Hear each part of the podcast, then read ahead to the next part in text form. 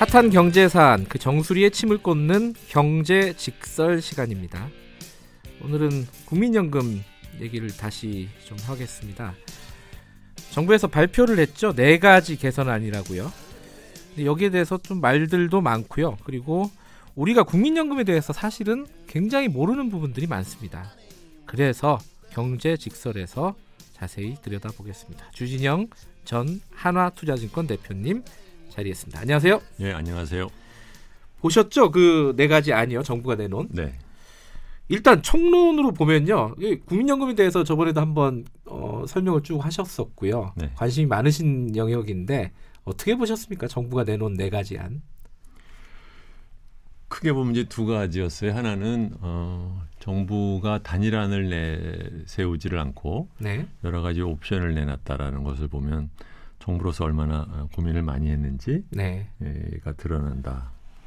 그게 있고 하나. 두 번째로는 어, 전체적인 방향에서는 어, 비교적 그래도 나름 최선을 다한 음, 음, 고육책이지만 어, 최선을 다한 아니었, 아니었나 뭐 그런 생각을 좀 했습니다. 예. 이 그때 이제 애초에 한 달 전쯤에요. 어, 그 대통령이 굉장히 화를 냈어요. 정부 안을 가지고. 그렇죠. 그게 정부 안이 대략적으로 그때도 이제 두 가지 안이 있었지만은 대략적으로 보면은 국민들의 보험료를 올리고 국민연금 보험료를 올리고 나중에 당장, 예, 당장, 당장 올리고 나중에 받는 거를 또 줄인다. 그러니까 이거를 납득할 수 있겠느냐라고 음. 대통령이 약간 화를 냈었고 음. 그래서 요번에 이제 나왔는데 음. 그런데 거기에 대해서 저번 시간에 주진영 대표께서 말씀하셨을 때 이 대통령의 판단이 맞다. 지금 현재 상황에서는 일단은 네. 그래가지고 네. 앞으로 이 지금처럼 이렇게 급격하게 보험료를 인상하는 안이라든가 이런 것들은 어 조금 자제해야 된다. 지금 네. 상황은. 근데 그대로 또 나왔어요. 실제로는 또. 그렇죠. 주진영 대표님이 뭔가 어 영향력을 행사하신 건가요? 아니요 전혀 그럴 일이 있나요? 아 이쪽에 아시는 분 많잖아요. 아니요 아니요. 근데 저도 그 방안을 보고 약간 좀 저도 놀랐어요. 왜냐하면은 그 이제 저번에 우리가 이 시간에 나와서 얘기를 했던 것은 뭐였냐면 어 지금 보험료를 급격히 올릴 필요가 없다. 그보다는 어, 노후를 위한 기초연금을 탄탄히 해야 된다. 네. 이제 그런 얘기를 했었잖아요. 예. 그렇게 된 거예요. 어떻게 보면요. 네. 그래서 어, 어, 어뭐 이번에 이제 안을 만드신 분들이 저랑 비슷한 고민과 그 문제 의식을 공유한 한 것 같은 느낌도 들기는 하는데 네. 어 지금 그때도 말씀드렸듯이 어 그 그때 얘기를 그랬어요. 뭐냐면 바둑으로 치면 네. 바둑 격언에 보면은 어 급한 곳과 중요한 곳이 있으면 네. 급한 네. 곳부터 두어야 된다라는 말이 있는데 중요한 데보다는 급한 곳이 네, 먼저 둬야 된다. 음, 수순상. 네. 음, 그때도 제가 말씀드렸던 것은 뭐냐면 급한 것은 현재의 노인들의 빈곤을 우리가 지금 어떻게 대체할 건지 전혀 좀 대책이 없다. 음. 이 문제부터 해결하지 않고 40년 뒤에 나온 문제를 지금 해결하자고 하는 것은 순서가 잘못되었다라고 음. 얘기를 드렸는데 네. 이번에 정부 안도 어떻게 보면 이제 그런 것과 궤도를 비슷하게 하는 것 같습니다. 굳이 그 무 자르듯이 지금 1, 2, 3, 4번을 선택하는 건 좀 힘들지만요. 국회에서 네. 논의도 해야 되고. 네.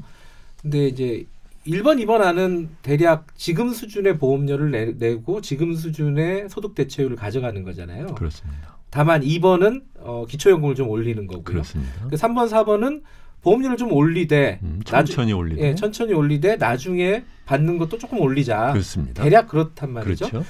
음. 주진영 대표님께서 굳이 하나를 골르라면 예, 어떤 고르실 수 있는 상황인가요? 어떻게 보세요? 음, 골르라면 그 다음에 아마 정치적으로 어, 타결이 가능한 한은 2번일 거라고 생각을 해요. 아. 저도 2번이 그래도 제일 낫다고 생각을 하고요. 음, 네. 지금의 어떤 보험 요율이나 소득 대체율은 네. 일단 놔두고. 네, 그것은 좀더 네. 국민들이 국민연금에 대한 이해가 깊어지고 어, 앞으로 무엇을 어떻게 할 건지에 대한 그 consensus가 이루어지고 난 다음에 해도 음, 늦지 않다. 그렇군요. 이 참 요 부분이 헷갈리는 부분들이 많아요. 왜냐하면은 네. 어 요번에 안이 나왔을 때도 그렇고 그 전에 이제 보건복지부에서 안을 냈을 때도 마찬가지인데요. 네. 우리나라 국민보험의 재정 건전성 그러니까 한마디로 말해서 국민보험 국민연금이 미래에 가면은 구멍이 날 수 있다. 네. 이런 어떤 위기감들이 각종 보도에서 넘쳐나요. 그렇죠. 이, 특히 이제 2060년에 기금이 고갈될 것이다. 네. 근데 그게 3년이 당겨졌다고 계산이 나왔잖아요. 그렇죠. 2057년이다. 네. 그러면은 이게 아, 나중에 내가 못 받는 거 아닌가? 이런 위기감들이 있단 말이에요, 사람들이. 그렇죠. 물론 40년을 더 살지 못 살지도 모르지만은 음.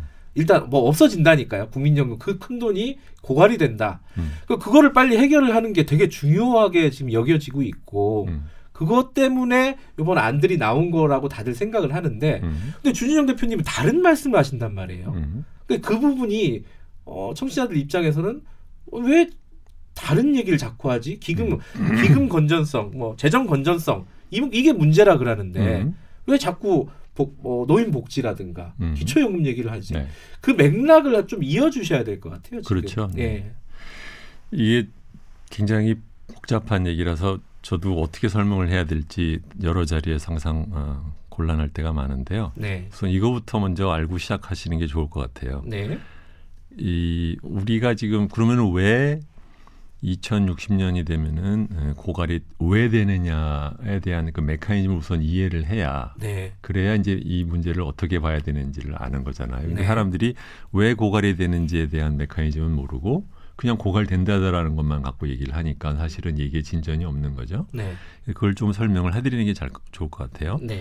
네. 지금 한국은 이제 저출산이랑 예상 수명 연장이 동시에 그리고 급격히 이루어진 사회예요. 네. 그 숫자로 어떻게 나타나냐면 현재 기준으로 주력 소비층인 인구 30에서 64세의 네. 인구가 현재 2,700만 명이에요. 음. 근데 저출산 때문에 2060년이 되면 고갈된다고 얘기를 한 2060년이 되면은 1,500만 명으로 줄어요. 2,700이 1,500만 명으로 1,200만 명이 줍니다. 예. 네. 엄청 주는 거죠. 거의 뭐 절반 가까우잖아요. 반이 네. 되는 거죠. 예. 거기에 비해서 노인 인구는 65세 이상이죠. 노인 인구는 현재가 700만 명인데 네. 2060년이 되면은 1,900만으로 늘어요. 이건 두 배 반이 되는 거죠. 그러네요. 예. 그렇게 되면은 이제 비례를만 하더라도 내는 쌀 돈을 낼 사람이 지금 1,500으로 감소하는데 받을 사람은 1,900으로 늘어나니까 연금 내는 사람보다 연금 받는 사람이 1.2배가 돼요. 음. 그러면 뭐 이 문제에서는 무슨 짓을 어떻게 해도 고갈이라는 문제를 피한다는 것이 거의 불가능해지는 거죠. 그렇다면 어떤 지금 그 어떤 조정을 해서 네. 조금 고갈의 시점을 늦춘다고 해도 불과 몇 년이라는 그러니까요. 얘기네요. 네, 맞습니다. 그러니까 제 얘기가 그러니까 저번에 네. 말씀드린 게 아니 2060년에 고갈될 때는 르르랄라 잘 살다가 네. 2057년 3년 땡겨진다니까 왜 난리냐. 이게 지금 음. 무슨 이 엉뚱한 소리들을 하는 거냐고 저, 저 같은 사람이 보면 좀 어리벙벙한 거죠. 그러니까는 원래부터 갖고 있는 문제를 새삼스럽게 호들갑을 뜬다. 이제 그런 얘기죠. 그 난리를 쳐도 2063년 정도면 또 고갈되는 거 아닙니까? 그렇습니다. 그러니까 이, 그 틀, 그 얘기를 갖고 말을 해서는 네. 이, 아무런 근본적으로는 아무런 해결이 안 된다는 거예요. 음. 그러니까 그러면 무엇을 해야 되느냐? 그냥 그 아주 상층부에서만 얘기를 한다면 결국은 저출산의 문제를 해결하지 않는 한 이 문제는 모두가 피할 수 없는 문제라는 것. 그걸 저출산이요? 먼저 네. 그걸 인정하고 그렇다고 하면 사실은 우리의 문제의 그 해결의 포커스는 저출산을 해결하기 위해서 우리가 총력을 어떻게 할 거냐를 갖고 얘기를 하는 것이 훨씬 생산적이지 네. 2057년이냐 2060년이냐 2063년이냐 얘기를 해봤자 음. 아무런 의미가 없는 거예요. 공허하네요. 네. 그러니까 저 근데 저출산 얘기는요 이게 안 풀리잖아요 잘 우리 사회에서 안 풀리니까 더욱더 노력해야죠. 네. 네. 물론 이제 지속적으로 노력하고 정책들을 네. 개발해 나가고 사회의 어떤 문화라든지 네. 시스템을 바꿔 나가는 게 중요한데 그렇다면은 음. 그건 지금 하고 있잖아요. 물론 뭐 미진할 수는 있겠지만요. 그걸 너무 허술하고 예. 허술하게 하고 있죠. 네. 그게 이제 그 저출산 문제를 좀 해결을 하고 완화하는 문제가 한 축이 있다 그러면은 네, 두 번째로는 뭘 해야 되느냐? 네, 그다음에 이제 그다음에 현재 제도의 구조의 문제를 이해를 하는 것부터 이제 그다음 네. 단계 뭐냐면은 현재의 국민연금 제도는 그러면 왜 그렇게 빨리 고갈이 되냐는 첫 번째 지금 저출산이 있다 그랬잖아요. 네. 수명 연장은 우리가 어떻게 못하는 거고. 네. 세 번째로는 뭐냐면은 현재의 돈을 내고 받는 구조가 지나치게 편향돼 있기 때문에 그래요. 근본적으로 뭐냐면 내는 돈 대비 받는 돈의 비율을 너무 크게 설계를 해놨기 때문에 네. 거기서 생기는 문제도 있는 거예요. 그러니까 예를 들면 1988년에 시작을 할 때는 네. 3%를 얻어서 소득 대체율의 70%를 주겠다라고 얘기를 했단 말이에요. 네. 그 다음에는 조금씩 조금씩 올라갔지만 여전히 소득 대체율을 60%로 하면서 6% 내면서 60% 내는 받는 걸로 음. 해놨단 말이죠. 이게 유지가 불가능한 거였어요. 그러니까 음. 애초에 그 내는 그 돈을 훨씬 더 높게 시작을 했어야 되는데 그걸 안 하고 오랫동안 지금 있다가 이제 와서 뭘 하려니 이게 이제 아주 일이 골치가 아파진 거예요. 그래서 현재 구조는 뭐냐면 현재는 내는 돈에 비해서 받는 돈이 평균적으로 2.6배예요. 네. 원래는 사실은 내는 돈 대비 받는 돈이 한 1배 정도가 정상적이에요. 그래야 장기적으로 유지가 가능한 것인데 네. 2.6배를 받아가기 지 현재가 설계가 되어 있어요. 그런데 국민들은 더 내는 걸 싫어해요. 음. 음. 두 번째로는 현재 방식으로는 사각지대가 너무 많아요. 국민연금 가입자 비율이 한 55%가 돼서 네. 가입한 사람이 한 1,800이면은 대상자 중에서 비가입한 사람은 1,500만 명이 됩니다. 예. 그러니까 1,500만 명한테는 아무런 혜택도 없는 제도예요. 그러면 자, 뭐가 급하냐? 여기서 다시 나오는 거죠. 1,500만 명한테 어떻게 해줄 거를 갖다 고, 고민하는 것이 더 급하지. 현재 가입한 사람이 1,800명 중에서 40년 뒤에 고갈되는 걸 갖다 걱정하는 게 더 급하냐. 음. 이런 얘기가 되는 거죠. 근데 이게 지금 해결이 안 되는 이유가 잘 보면 이 제도는요. 원청 부분에 있는 고임금 장기 근속 노동자한테 굉장히 유리하죠. 그렇죠? 원청이라면 좀 규모가 큰 기업들을 그렇죠. 네. 대기업 네. 국민연금에 예. 이제 들어와 있는 사람 플러스 예. 소득이 좀 높은 사람들. 예. 이 사람들한테는 굉장히 수익비가 높으니까 내는 돈 대비 받는 돈이 2.6배니까 얼마나 좋습니까? 네. 움직여야 될 이유가 하나도 없어요. 근데 우리나라의 모든 담론은 사실은 이 교수, 관료, 다음에는 원청 노동자들이 지금 모든 담론을 주도를 하는데 이 원청 노동자한테는 굉장히 유리한 제도입니다. 음. 그러니까 막상 문제가 이 사각지대를 해결하는 것에 가 있지 않고 네. 나 여전히 내는 돈 대비 많이 주는 돈을 앞으로도 계속해서 달라는 쪽으로 지금 얘기가 되고 있는 거예요. 음. 그러니까 이게 문제가 해결이 안 되는 거죠. 근데 이 한 가지 좀 어, 정부의 지금 1, 2, 3 사안 중에 네. 이 보험 요율이라든가 소득 대체율을 일단 좀 놔두자. 네. 이 부분은 일단 오케이 하신 거잖아요. 그런데 지금 적게 내고 많이 받는 구조를 바꿔야 된다. 이게 음. 언뜻 듣기에는 음. 좀 이율 배반으로 느낄 수가 있어요. 그래요. 그러니까 예. 그러니까 모든 거를 다 떠나서 원리 원칙만 말하면 더 내고 지금처럼 받거나 아니면 더 내고 조금 더 받자라는 쪽으로 가는 게 맞는 거지만 포인트는 더 내는 쪽으로 가는 걸 해야 된다는 거예요. 예. 그런데 국민들이 다 싫어해요. 예. 네. 그건 나는 모르겠고. 그렇죠. 어, 내 거는 건드리지 말고 해결하라고 말을 하면 그런 사회에서는 해결이 나올 수가 없는데 근데 그 해결이 나올 수 없는 데다 내놓고 자기네들은 뒷짐지고 대통령 보고 당신이 뭐좀 내놔 봐봐 우리는 욕할게 이런 구도하에서는 음. 그 누가 대통령이 되고 그 누가 정권을 잡아도 해결할 수가 없다는 겁니다. 음. 그렇기 때문에 저는 이 문제는 아무러나 국민연금은 모든 사람의 주머니에 연결이 되는 것이고 세대 간의 부조 관계와 네. 같은 세대 안에서에서도 이해관계가 극렬하게 갈리는 이슈이기 때문에 이것은 우선 국민들의 consensus가 어느 정도 무르익을 때까지는 해결할 수가 없는 문제다. 음, 그 부분은 그러니까 보험 요율이나 이 부분은 일단 놔두자. 이게 좀 반복되는 얘기인데 그렇습니다. 저희 청취자분들이 좀 헷갈릴 것 같아가지고 네, 네, 네. 어, 저주 대표님은 왜 자꾸 아까 얘기랑 지금이랑 다르지? 이렇게 생각하실 것 같아가지고 음, 음. 그거 다시 한번 여쭤본 거고요. 네, 네.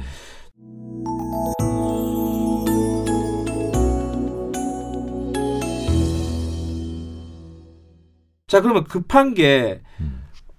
어떤 사각지대라고 말씀하셨는데 네. 이 사각지대가 급하다고 느끼지 않는다는 거잖아요. 그 담론의 주, 주도층들. 그러니까 그렇습니다. 이 국민연금을 어떻게 바꿔 나가야 될지를 주도하는 세력은 그렇지. 받, 자기들은 잘 받으니까. 그, 그 사람들이 아까 말씀하신 원청의 네, 네. 어, 정규직들이고 그렇습니다. 그 사람들은 일종의 이 어, 국민연금 체제 안에 시스템 안에서는 기득권자들이라고 할 수 있지 않겠습니까? 그렇습니다. 자 그러면은 기득권자들은 당연히 기득권을 유지하려고 하고 더 확대하려고 할 거 아니겠습니까? 음흠. 그러면 이 사각지대에 놓인 것 놓인 사람들은 음. 그럼 누가 어떻게 해야 되는 건지 이 부분이 좀 어, 뭐가 있어야 되는 거잖아요. 그러니까 그것을 기초연금을 강화하는 것을 풀자는 거죠. 국민연금 말고 네. 기초연금으로 풀자. 그렇습니다. 아하. 얘기의 포커스가 급한 것이 기초연금이다. 그러니까 그 부분이 사실은 요번에 1, 2, 3, 4 나왔을 때도요. 왜 국민연금 개혁하자는데 기초연금을 그렇죠. 늘리자는 얘기가 왜 들어가지? 그렇죠. 이게 영역이 다른 건데? 그렇죠. 라고 생각하는 분들이 꽤 많았을 거예요. 저는 그게 굉장히 혁신적이라고 생각을 했어요. 음. 좋게 좋게 봤습니다 그거를요. 아, 구, 네. 기초연금을 얼마나 올릴 건가를 국민연동, 국민연금하고 연동시켜 버렸다. 그렇습니다. 아하. 그럼 요번에 뭐 20만 25만 원 받고 이런 것들 30만 원을 늘리자, 40만 원을 네, 늘리자 네. 이런 안들이 나왔잖아요. 그렇죠. 그 부분은 그럼 충분하다고 생각하세요? 요번에 안들 어떻게 보세요? 충분 굳이 이제 그 안에 대해서 뭐 얘기를 좀 덧대자면은 네. 어, 기초연금과 국민연금 그러니까 기- 국민연금을 가입을 안 하신 분들한테 어느 정도 수준에서 기초연금을 드릴 거냐라는 것에 그 수준의 문- 문제가 하나가 있고 네. 두 번째로는 국민연금을 받기는 하는데 국민연금으로는 도저히 생활이 안 되는 저소득 국민연금 수급자 예. 들한테 기초연금과 국민연금의 그 혼합을 네. 어떻게 그 적절하게 그 섞을 거냐라는 네. 문제가 있는 거예요. 네. 그렇죠? 그 계층으로 보면 그 문제 중에서 현재 지금 말하는 것은 30만 원, 40만 원에 해당되는 것은 국민연금은 안 받는 사람들한테 기본적으로 주자라는 걸 네. 레벨의 이슈이고 현재 지금 확실하지 않은 것은 국민연금을 좀 받기는 하는데 그걸로는 뭐 쥐꼬리만 하기 때문에 예. 소득 대출이 그걸로는 뭐 10, 얼마 안 되는 사람들을 특히 이제 국민연금의 소득 대출 현재 뭐 45%다 앞으로 40으로 내려간다는 것도 40년을 부어야 가능한 얘기거든요. 음. 근데 40년이면은 30살에서 70살까지 일을 해야 되는 거지만 25에서 여, 예, 여섯, 65까지 일을 해야 되잖아요. 네. 우리나라에서 그렇게 복 받은 사람 많지 않거든요. 예. 그럼 실제적인 소득 대체율은 훨씬 낮을 거라는 얘기잖아요. 예. 네, 그러니까 그분들을 어떻게 해결을 할 거냐라는 음. 것이 굉장히 중요해요. 그러니까 그, 그 combination 섞는 것을 네. 그 제도는 앞으로 좀 더 해결을 해야 되는데 결국은 소득 비례 부분 기- 기초연금 주는 것을 국민소득이나 아니면 전체 총소득에 어떻게 연동해서 조정할 거냐 요- 요것이 굉장히 앞으로 이제 큰 문제가 될 것 같아요. 이게 이 그런 게 있어요. 국민연금에 대해서 사람들은 어, 그런 생각을 해요. 개인 사보험처럼 생각하는 경우가 이- 꽤 많다고요. 네, 내가 100원을 넣었으니까 나중에 100원 이상은 받아야 된다 일단 기본적으로. 네. 지금 예컨대 뭐 150원을 받는다 그러면은 음. 그거보다는 더 받아야지. 그거는 이제 투자 수익률까지 감안한 얘기인데 예. 그런 걸 다 감안하고 현재 우리는 평균적으로 2.6배를 받게 돼 있다라는 거예요. 예. 그런 거 수익 어지간한 수익률에 의한 당연히 받아가야 되는 거 이런 거 물가 예. 이런 거 다 감안하두고 나서도 예. 그냥 2.6배가 가게 돼 있어요. 근데 왜 그 말씀을 드리냐면은 그렇게 생각을 하니까 아니 지금 보험 얘기를 하는데 음. 왜 복지 얘기를 끼워 넣느냐. 음. 이게 아니 내가 낸 돈을 그러니까요. 예. 네. 내가 받겠다는데 그게 이제 국민 정치인들이랑 보건복지부가 그동안 말하자면 어, 이 국민연금을 그 건강보험과 마찬가지로 이 젊은 세대가 어, 이 노인 세대를 도와주기 위해서 만든 제도라는 걸로 설명하고 이해를 안 시키고 어, 내 돈을 냈으니까 네 돈 받아간다라는 식으로 네. 네, 그런 식으로 말하자면 국민들한테 설득을 한 거예요. 음, 그렇게 된 이유는 뭐냐면 지금 당장 그것을 받는 사람이 없으니까. 네. 그러니까 예를 들면 1988년 이후에 가입 기간이 짧아도 노인 세대들한테 돈을 주는 방식으로 시, 처음부터 시작을 했으면 네. 어쨌든 간에 누군가의 부모님들이 혜택을 받으니 아 좋은 거구나 건강보험과 마찬가지로 이걸 하면 우리 부모님이 혜택을 받네 그러니까 내가 당연히 내야지 이렇게 이렇게 얘기를 했어야 되는데 네. 주지는 않으면서 돈을 걷어가니면서 거기에 대한 변명으로 아 이게 수익률이 되게 좋은 투자 상품이에요라는 식으로 설명을 해놓은 거예요. 그러니까 네. 국민들이 거기에 대한 오해가 굉장히 깊죠. 근데 이 돈이 들어가잖아요. 기초연금은 또 세금이 들어가지 그렇죠. 않습니까? 네. 이 그런 거예요. 나는 그러니까 음. 제가 기득권자면은 음, 나는 내 노후를 내가 준비하고 있는데 음. 왜저 사람들의 노후는 내가 내는 세금으로 준비해 줘야 되지? 라는 불만이 생길 수가 있단 말이에요. 사람이 그렇게 생각하면 예. 나는 건강한데 예. 내가 왜 병든 사람을 위해서 건강보험료를 내지? 음. 모든 사회 부조나 사회 그 보험이라는 게 네. 그런 거예요. 네. 음. 전체적인 사람들의 돈을 묶어서 그 중에서 제일 어려운 사람한테 좀 더 혜택이 가도록 그렇게 설계를 하는 거죠. 이 건강보험이랑 국민연금은 똑같은 구조예요. 근데 시차만 다를 뿐이지. 그게 이제 머릿속에 잘 안 들어와 안 들어오는 있어요. 거죠. 그러니까요. 왜냐면은 그 국민연금 같은 경우는 수혜를 받아본 적도 없잖아요. 대부분의 사람들이. 그러니까요. 아직도 받아본 적이 없어서 맞아요. 그냥 내가 예금 넣는 느낌이에요. 지금도. 음, 음. 하지만 조 대표님 말씀대로 국민연금은 건강보험이다. 음. 일종의 네. 약간의 그러니까 시차가 지금 내가 있을 내고. 있는데 내 부모님이 혜택 받는 걸로 지난 20년을 지나왔으면 국민들이 그걸 인식을 할 거란 말이죠. 음, 근데 지금 국민 중에서 받는 노인 중에서 받는 사람들이 현재적으로 한 400만이 안 되나 그래요. 네, 이 그러니까 받는 사람 받기 시작한 지 얼마 안 되고 네, 그러니까 이제 국민들이 혜택을 받는 사람은 없는데 돈을 가져간다고 하니까 네. 이런 오해가 생기는 거죠. 그럼 국민연금이 보험이 아니고 이제 일종의 사회적인 부조의 사회적인 보험이다. 예 부조의 말하는 형태라고 하면은요. 지금 뭐 사각지대 문제도 있겠지만 아까 말씀하신 노인 음, 사각지대도 음. 있겠지만 다른 문제들도 많이 있다고 하던데 이게 예를 들어 여성의 문제라든가 그렇죠. 네. 이게 어떤 구체적으로 어떤 문제예요? 그게? 음.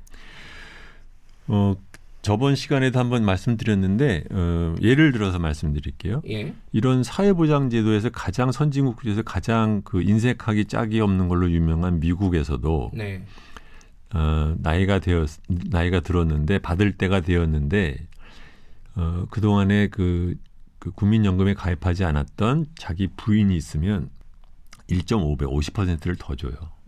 아 집에 와이 아, 뭐 배우자가 있으면은 그렇습니다. 예, 네. 뭐냐면 빈곤이라는 이슈는요. 네, 개인으로 따지면 안 돼요. 항상 가구 기준으로 봐야 되는 거예요. 네, 그렇잖아요. 예, 그런데 우리는 보면은 국민연금도 낸 사람 기준으로 사람 기준으로 만들어 놨어요. 그렇죠. 돈을 내야지 수혜도 음. 받을 수 있다. 근데 돈을 내는 그 사람은 누구냐?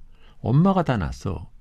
애를 기르는데 아버지 한 일이랑 엄마 한 일로 치면 누가 더 고생했습니까? 누가 더 희생을 많이 했어요? 엄마가 했잖아요. 근데 그렇죠. 엄마는 애 기르느라고 음, 직장을 못 다녔어. 네. 국민연금을 못 냈어. 예, 그런데 나중에 나이가 들었더니 당신한테 국민연금 줄 거 없어. 아하, 지금 우리나라가 이렇게 돼 있는 거예요. 예, 정말 못돼 처먹은 제도입니다. 이거는요. 그래요. 네, 그런 면에서 그러니까 사각지대가 많은 이유 중에 하나가 소위 말하면 배우자가 있는 사람에 대한 배우자가 가입을 했으면 그 부- 그러니까 그 같이 있는 부인도 어느 정도 그 도움을 받을 수 있도록 그렇게 설계를 안 한 것이 이 사각지대를 넓히는데 엄청난 영향을 준 거예요. 기본적으로 인구의 반은 여자 아닙니까? 예. 아, 그게 그 노인 사각지대뿐만 아니라 여성도 사각지대가 있다. 굉장히 크죠. 네. 근데 선진국 같은 경우는 이런 것도 다 고려해서 설계가 돼 있나요? 물론이죠. 네. 그래요? 네. 근데 왜 우리가 어차피 이런 보험 설계를 했을 때 국민연금 설계를 했을 때요. 외국의 사례들을 다 모아서 했을 근데 거예요. 우리나라 사회가 기본적으로 네. 다 아시다시피 남자 위주, 어, 그 다음에는 저 상층부 노동자 위주, 네. 아니면은 공무원 위- 뭐 이런 위주로 돼 있잖아요. 그러니까 네. 가진 사람 위주로 설계가 저절로 이렇게 되는 거예요. 네. 음, 그리고 이 과정에 국민이 참여하지를 않았어요. 뭐가 뭔지도 모르는데 그냥 우찌끈 뚝딱 지네들이 만들어서 내려준 거거든요. 그래요. 음.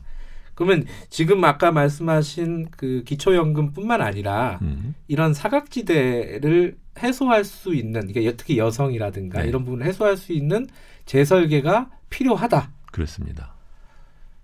이거는 근데 다들 그렇게 생각할 거 아닙니까? 전문가들은 외국 사례도 많이 공부하고 그랬을 거 아니에요. 근데 왜 그런 얘기들은 잘 안 하죠?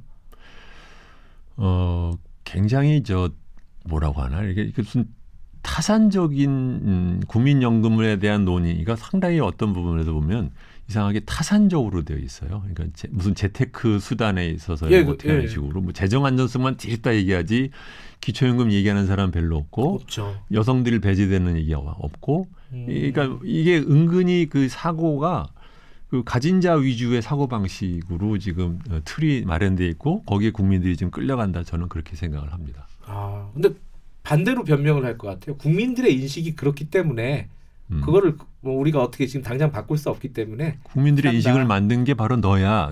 저, 저 인식. 알겠습니다. 근데 외국에는요. 네. 어, 이런 어떤 국민연금 재정 고갈 이런 부분에 대해서 되게 이슈들이 많잖아요. 외국도 그렇죠. 똑같죠. 네. 그, 그 사람들은 어떻게 해결합니까? 우리처럼 이렇게 더 많이 내는 걸로 해결해요.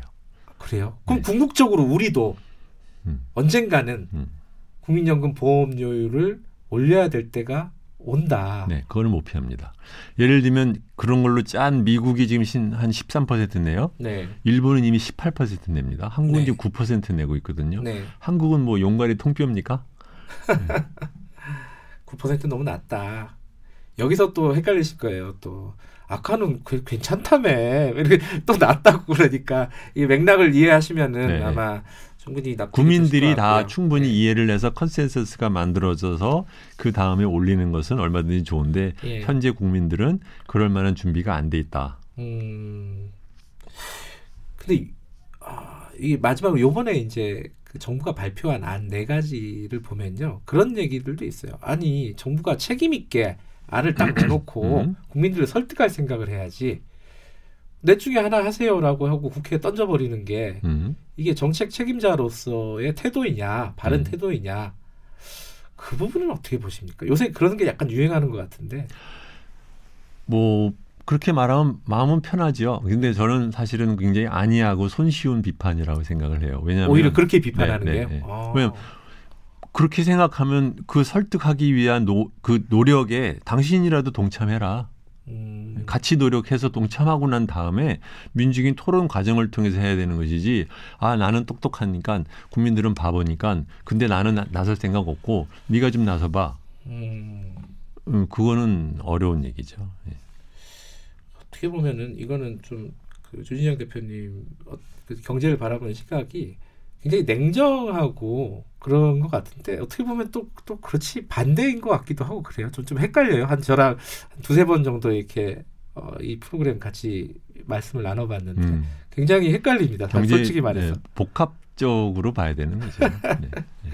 네, 오늘 국민연금에 대해서 여러 가지로 조금 다른 시각으로 생각할 수 있는 어, 여지를 많이 들었던 것 같습니다. 국민연금에 대해서 지금 쭉 말씀하셨는데 좀 빠뜨리신 부분이나 음, 좀 청취자분들한테 네. 이런 얘기는 좀 했어야 되는데 못했다. 요번 안에서 조금 제가 아쉬운 네. 게 있다고 하면 네. 그러니까 아까 여성 배제 문제를 얘기를 했는데 그런 면에서 이제 그럼 어떻게 해결할 거냐에 해당되는 게 이제 출산 크레딧이라고 하는 거예요. 네. 그러니까 이제 아이를 낳은 여성한테는 가입한 것의 연도를 좀 쳐주자. 이번에 첫째부터 뭐 첫째는 뭐 예. 6개월, 둘째는 12개월, 뭐 셋째는 18개월에서 최대 뭐 50개월을 넘지 못하게 한다 뭐 그렇게 했는데 저는 네. 그게 너무 짜다고 생각해요. 아 짜다. 네. 출- 출산 크레딧을 차라리 애를 하나 낳았으면 5년씩 음. 음, 둘 낳았으면 10년 가입한 걸로 쳐주자. 그러면은 아하. 그 사람들이 조금만 더 부으면 20년 된 걸로 쳐주는 거 아닙니까?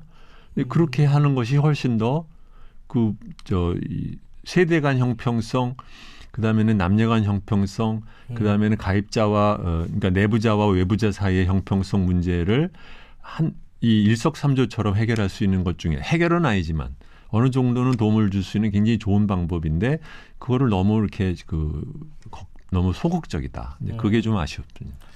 그래요. 저도 기득권인가 봐요. 왜냐면은 그 출산 크레딧 그거를 기사를 보면서도 음. 아니 좀 어, 출산하는 거에 이렇게 굳이 많이 크레딧을 줄 필요가 있나라는 음. 생각이 언뜻 들었었거든요. 자기도 남자거든. 네, 그러니까요. 음. 그거를 참 부인하기가 힘들어요. 자기 여자들은 내가 아이를 기르느라고 직장을 예. 포기를 했는데 그것 때문에 나는 국민 노후에 국민 연금도 못 받는 구조가 된 네. 그러니까 이거는 사실 또 저출산과 또 연결이 되죠. 연결이 되는 얘기이기 때문에 아주 다이렉트 연결이죠. 예, 진지하게 좀 고민을 해볼 네. 필요가 있는 정책이겠네요. 네. 오늘 국민연금에 대해서는 여기까지 얘기하겠습니다. 고맙습니다. 네, 안녕히 계세요. 주진영 전 하나투자증권 대표였고요. 이 주진영 대표의 경제 직설은 보다 풍부한 내용을 팟캐스트를 통해서도 들으실 수 있습니다. 많이 들어주시기 바랍니다. 다음 주 수요일 날 뵙겠습니다. 대한민국 중심 채널